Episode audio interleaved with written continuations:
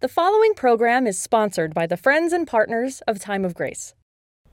If there's one thing as, as a pastor that breaks my heart is when people run and, and they think they're fine. And they think they're good with Jesus and they think just the church is judgmental and well, who are these Christians to look at my behavior when they're imperfect themselves? And, and they run.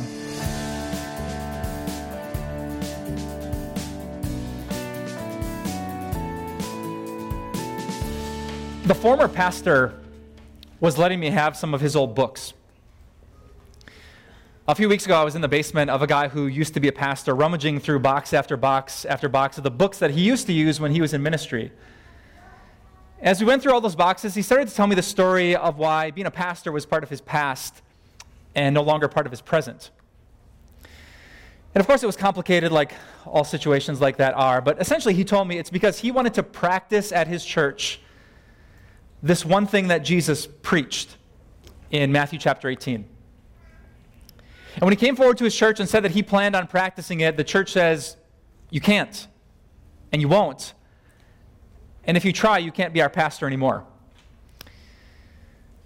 And so, after a lot of nights of, of agonizing prayer uh, with his wife, with his friends, with people that he trusted, he stepped away from the church and he left ministry as we went through all those boxes, he came across a book that was actually about the topic that Jesus covered in Matthew chapter 18. He said, Mike, Mike, do you know that at our church we actually read this book as a church leadership team? And when we read it, people said they loved it. This was the right thing to do that Jesus taught. But when it came time to actually practice it, everything changed. Now, before you judge that church, uh, I should tell you something. Our church in its about decade long history, has never fully practiced what Jesus preached in Matthew chapter 18. In my career as a pastor, uh, over 11 years now, I've never fully followed every step that Jesus taught in Matthew chapter 18. In fact, when I reach out to the secretary of our other campus, which has existed for 150 years, I, I told her, find me the last time this happened at our church. And she looked back decades and decades and couldn't find a single time she jokingly said, Do you want me to check when the church council minutes were written in German? Because uh, she couldn't find anything in English. Do you know what Jesus taught in Matthew chapter 18? The teaching that was so hard that churches would rather get a new pastor than practice it. I'll show you a snippet of, of how he started in, in verse 15. He says, If your brother or sister sins, in Matthew 18, Jesus was talking about sin that happens in the church among Christian people. He wasn't addressing the kind of sins that happen with, with our friends and our family members and our neighbors who don't believe in Jesus. But what happens when sin happens here? You know, if we could visualize sin like this red ball, when you come to a church and, and someone in the family, a brother or sister, Jesus says, sins, what do you do? And the truth is, 99.996% of the time, that teaching is not that difficult. Because when, when a Christian sins, when we see this in our hands, that we thought something, or we did something, or we said something that wasn't in line with Jesus, we, we want to put it down and, and we don't want to touch it anymore. We repent and we apologize and we're sorry. And as brothers and sisters, we get to do the easiest and most beautiful thing. We get to tell people about Jesus. That there's forgiveness for this, and there's mercy for this, and Jesus died for this at the cross. But what happens when a brother sister doesn't want to put this down? What happens when they sin, but they don't really seem that sorry for it? What happens when they hold on to this and they plan on doing it the next time and the next time, and they're not ashamed, but they're proud of it? What does a Christian do then? When your best friend is, is flirting with a married man, or your best friend is about to abandon his wife and kids because he thinks he's found something better, what do you do? When someone says that they don't have time to serve their family, but they have time to stare at their phone. When they claim they don't have money to, to help the poor, but they get the latest upgrade and they're paying 100 plus a month for cable. What do you do?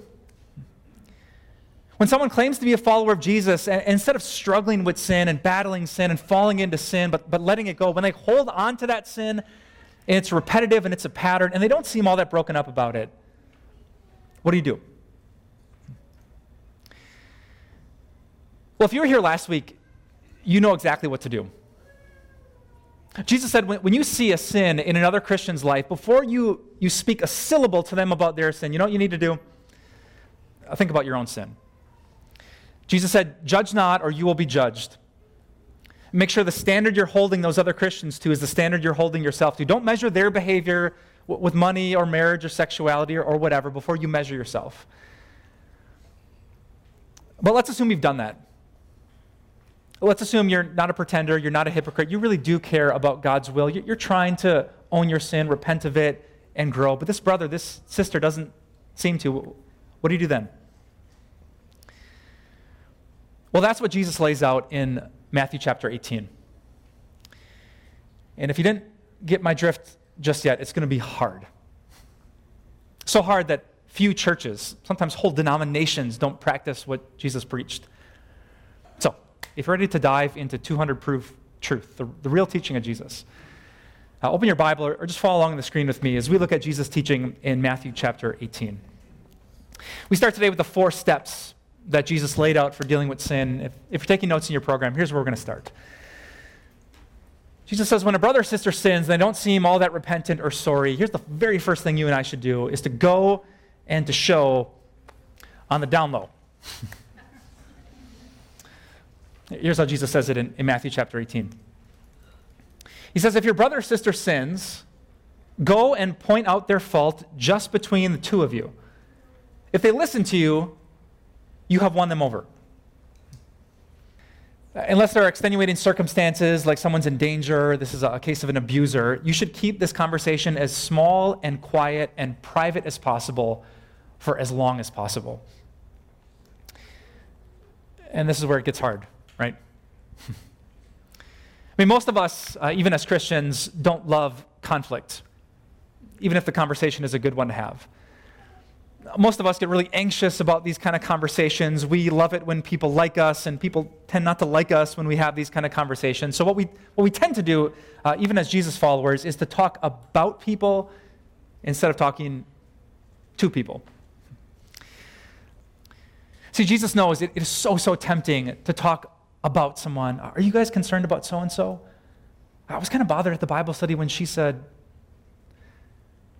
I was going to be hard talking to someone, but Jesus knows it is going to be impossible to fix it unless we talk to people. And so he says, if your brother or sister sins, go and show them their fault just between the two of you. Because it just might work. I love the hope that Jesus gives. He says, if they listen to you, you have won them over. But what if they don't listen? What if after not just one conversation, but, but a dozen of conversations and texts and emails, what, what if they shut you out? What if they say you're being judgmental and this is none of your business and how I live my life is between me and God? What if they won't even return your texts anymore, communicate? What, what if they bail on you? What do you do then? Well, that's stage two of Jesus' plan. He says, if it gets to that point, then you go and show, but not solo. Now, look how Jesus puts it in Matthew 18. He says, But if they will not listen, take one or two others along so that every matter may be established by the testimony of two or three witnesses.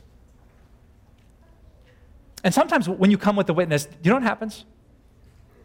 People listen maybe at first they just assumed this was like one super judgmental person from their congregation, but now they know, like, wow, maybe this is serious. Maybe I need to think about that because I respect those people and I know that they love me, and if all of them are concerned. And if they listen to you at that point, do you know what you get to do? You get to give them Jesus. but what if they don't listen? What if they push you away even more? What if they're not even going to listen to two or three people who are gathered around an open Bible? Well, then Jesus says you move to stage three. And stage three is to go and to let the church know. Here's how Jesus puts it in verse 17. He says, If they still refuse to listen, tell it to the church. This would be the first time, ideally, when I would find out about the sin in your circle of friends or your family Uh, you would tell the, the leadership of our church. And at that point, what, what we try to do is anything possible to save this wandering sinner. Jesus doesn't tell us the exact way to do this, but, but I could imagine that we would gather as a church family, we would have a special meeting, and I would have to tell you the, the name of the person who's caught up in sin and the sin that they're committing. I'd have to open a Bible and show you why we're so concerned for this person's soul, and, and I would plead with all of you. you know, do, do any of you know her? Do any of you have, have other information about him? Why is he pushing us away? Is there, is there something going on in his past or his history that we need to be more patient and, and not move forward too quickly? And as a church, we, we do anything and we do everything because an eternity is at stake, and, and we just go all out communication of our concern. And if that person listens, do you know what you get to give them? Jesus. What if the whole church gets involved? What if the pastor calls and emails and texts and shows up on their doorstep and they still push away, they still hold on to their sin? Well, then we move to the final stage where Jesus says, We go and we let the unbeliever know. Here's what he says at the end of verse 17. And if they refuse to listen even to the church, treat them as you would a pagan or a tax collector.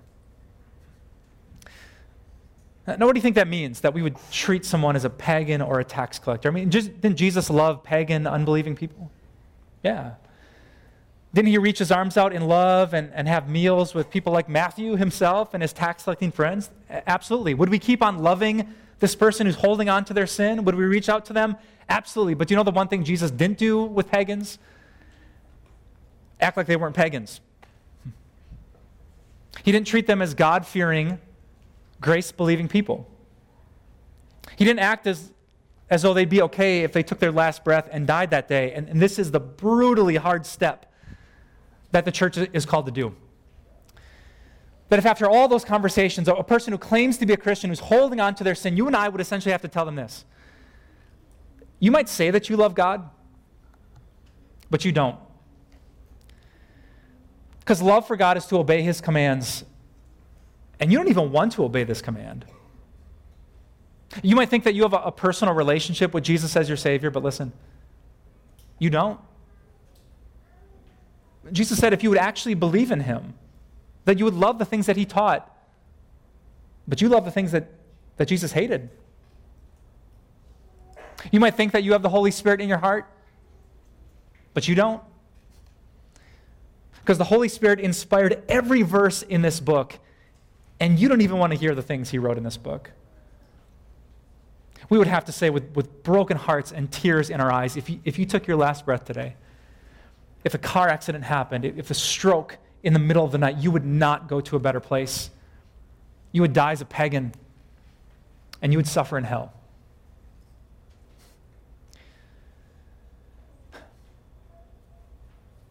Can I be just real with you for a second? The reason I, as a pastor, have never gotten to that point is because sinners are cowards. Because instead of repenting, instead of trying to give the church the reason that they could still be a Christian and, and live in sin, they run. They run. If there's one thing as, as a pastor that breaks my heart is when people run and, and they think they're fine and they think they're good with Jesus, and they think just the church is judgmental, and well, who are these Christians to look at my behavior when they're imperfect themselves? And, and they run. And they say, hey, thanks for everything in the past, but I don't need you to be my pastor anymore. Yeah, thanks for everything with the church, but I'm going to find a new church home. And they find a, a place and a pastor who has no clue about their sin so they can hold on to it, no one knows. And I have no clue what to do at that point. I mean, what, what do I do? do? Do I text them every week, even if they never text me back? Do I show up on their doorstep unannounced saying, I'm not going to let you go? Do, do we send like a, a letter signed by the church's leadership team? Hey, we think you're going to hell. I mean, what, what, what do you do when you need to have the hardest conversation in a person's life? By text? Do, do we post it on your Facebook wall? If, if you're going to run, what do we say? And if we're the family of God, how could we watch someone run away from God and just watch it happen? I think this is why this, this never happens. In Jesus' day, you probably lived in a small village and you saw the people from your spiritual community and you couldn't run from it, but today we can. And if someone wants to hold on to their sin and live in it, there's a hundred churches that they could go to and a hundred pastors who don't have a clue. No wonder no one practices it, huh? And if you're taking notes, here's Jesus' reason. Why would we follow his four stages? The simple answer is love. Love. We would give up all of our comfort for the sake of love. Isn't that true when you really love someone that you get uncomfortable for them? Or to quote Jesus, why would a good shepherd leave 99% of his flock who are laying down for the night on the soft grass under a starry sky? Why would he get up and go into wolf infested dark valleys? Because of love. Because getting a 99% on the Savior sheep test is not good enough for a good shepherd. And with his reckless love, there is no valley so dark he wouldn't go down into it to find the sheep that's lost. And so I can make you this, this guarantee. If, if you hold on to sin, if I'm worried that you won't see Jesus forever and ever, I will hunt you down. I mean, it will be awkward, and, and you might hate me. You might despise me. My name, you shouldn't have given me your contact information because I'm going to blow up your phone and I'm not going to let you go. Not because I hate you, not because I think I'm better than you, because I love you and your eternity matters way too much to me and way too much to Jesus. Just watch it happen and stay comfortable with the new people who are coming to church. No, love has to confront a sin. Love can't abide by bad behavior because sin hurts people, and God doesn't want to hurt people. And that's why Jesus said in, in really strong terms in Matthew chapter 18 Truly I tell you, whatever you bind on earth will be bound in heaven, and whatever you loose on earth will be loosed in heaven. So a person is holding on to their sin.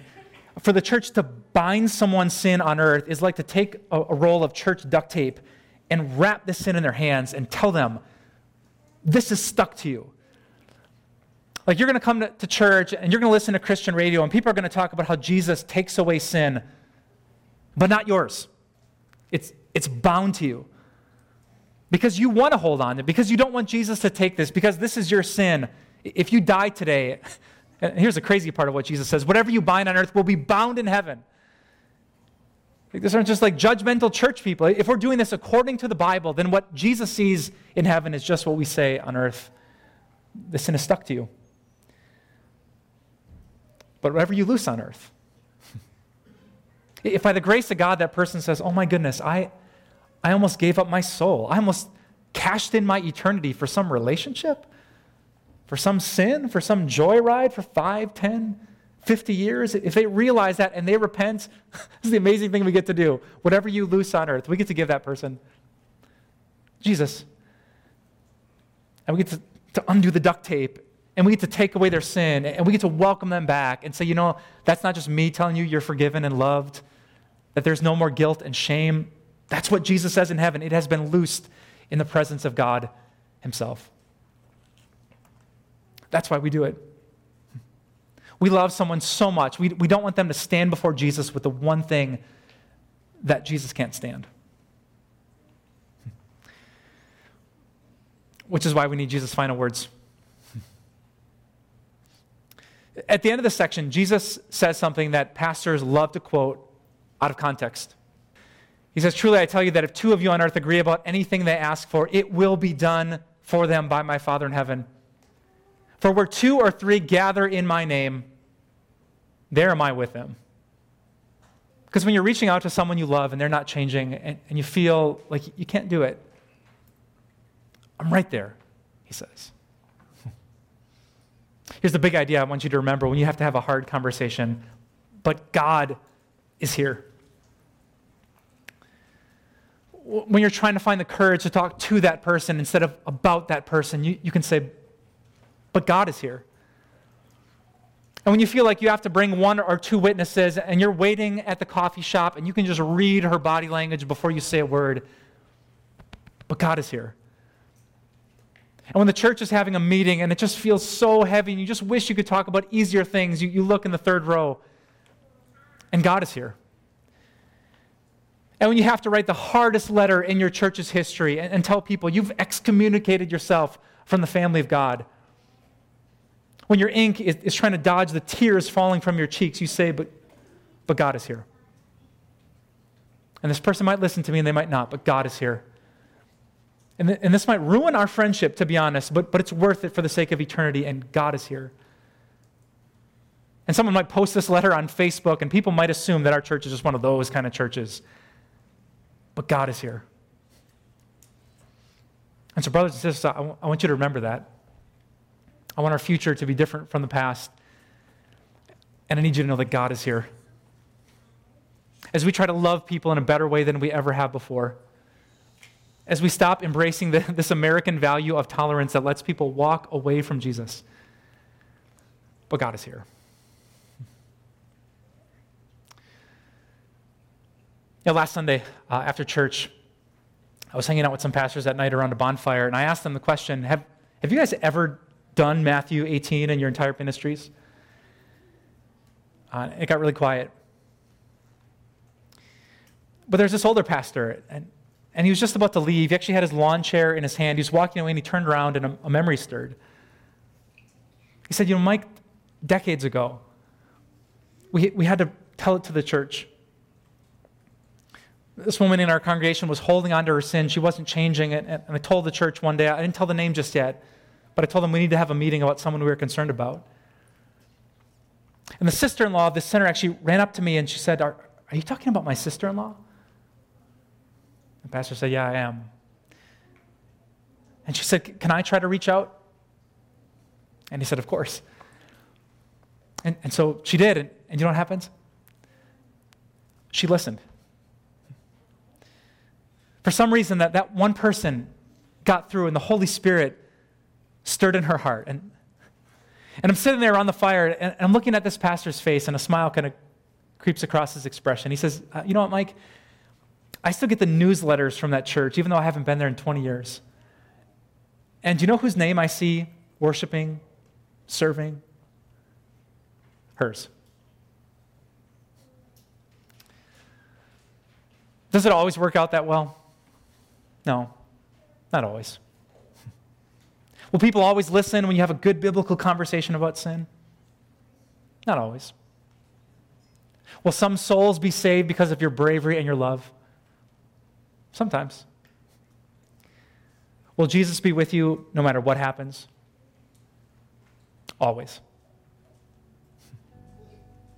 Let's pray.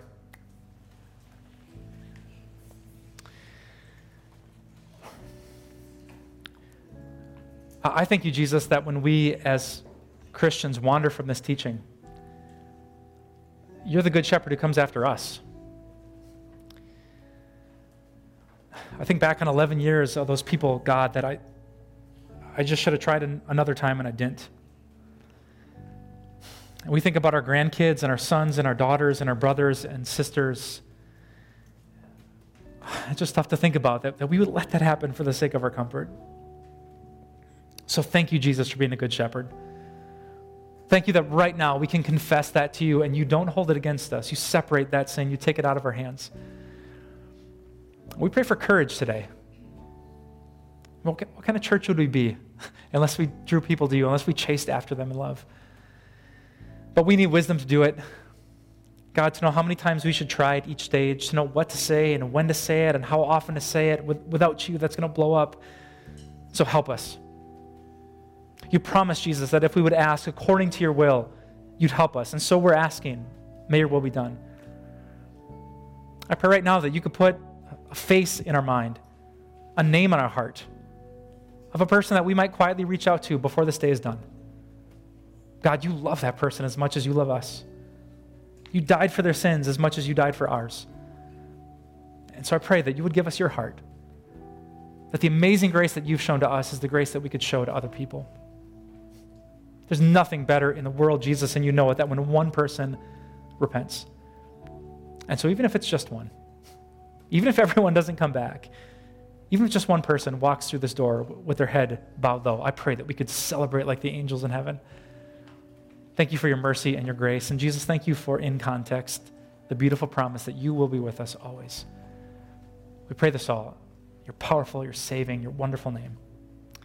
Amen. Discovering your platform has helped me to redevelop my godly habits of Bible reading and praying, and to rediscover God and His love for us. I'm happy to report, though my faith isn't perfect, it has a much healthier outlook, thanks to your reaching out to our sisters and brothers in the manner that you've chosen to. I work as an obstetrician in a remote place in India, and I get complicated and sick women whom I try to deliver safely. God's grace and time of grace give me courage to work. As I've transitioned to the role as the speaker for Time of Grace, I've learned so much about the people who are being reached with God's love because of generous friends just like you who support our mission. Together, we're reaching real people like Gregory and Carol who are dealing with real struggles, but who started living joy filled lives in God's grace. In fact, one generous donor was so moved by the stories of God's grace that he stepped forward with a $75,000 challenge grant. That means we need you and our team of supporters to meet this grant by August 31st so that together we can continue sharing Jesus with people like Gregory and Carol and show them how God is already at work in their lives. As a way of saying thanks for your support, I'll send you a copy of my new book, Love on Repeat. It's a collection of my blog posts that will show you God's unfailing love for you. It also includes questions throughout the book that will help you meditate and reflect on God's Word. Your gift will impact more people than you can imagine. So to give, call 800 661 3311 Visit timeofgrace.org or text time to 313131. About 10 years ago, the Bible changed for me forever because I went to Israel.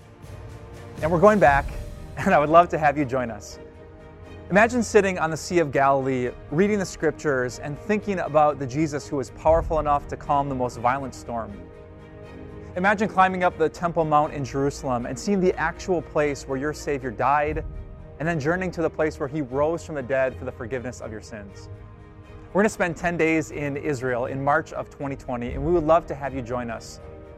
Watch the Bible go from black and white to color as we see the real places and think about the real events where Jesus Christ, our real Savior, gave us real life with God. I pray that you can join me and my wife Kim for this 10 day adventure that you will never forget. It will change the way you read the Bible forever, and it will strengthen your faith in incredible ways. So join us from March 11th to March 20th, 2020, on this life changing experience.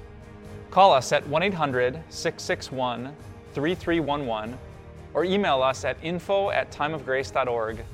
Call us soon, as space is limited. Time of Grace doesn't end here. We offer so much more. Visit us at timeofgrace.org. You'll discover resources to help you in your walk of faith. These include blogs, Grace Moment devotionals, and our prayer wall. You can also stay encouraged with our daily video devotionals. Connect with us on social media. Join our Facebook group where you'll meet a strong community of believers. Follow us on Instagram and get an inside look at our ministry. And if you need someone to pray for you, call us or visit our prayer wall. Thank you so much for your support. We'll see you here again next week.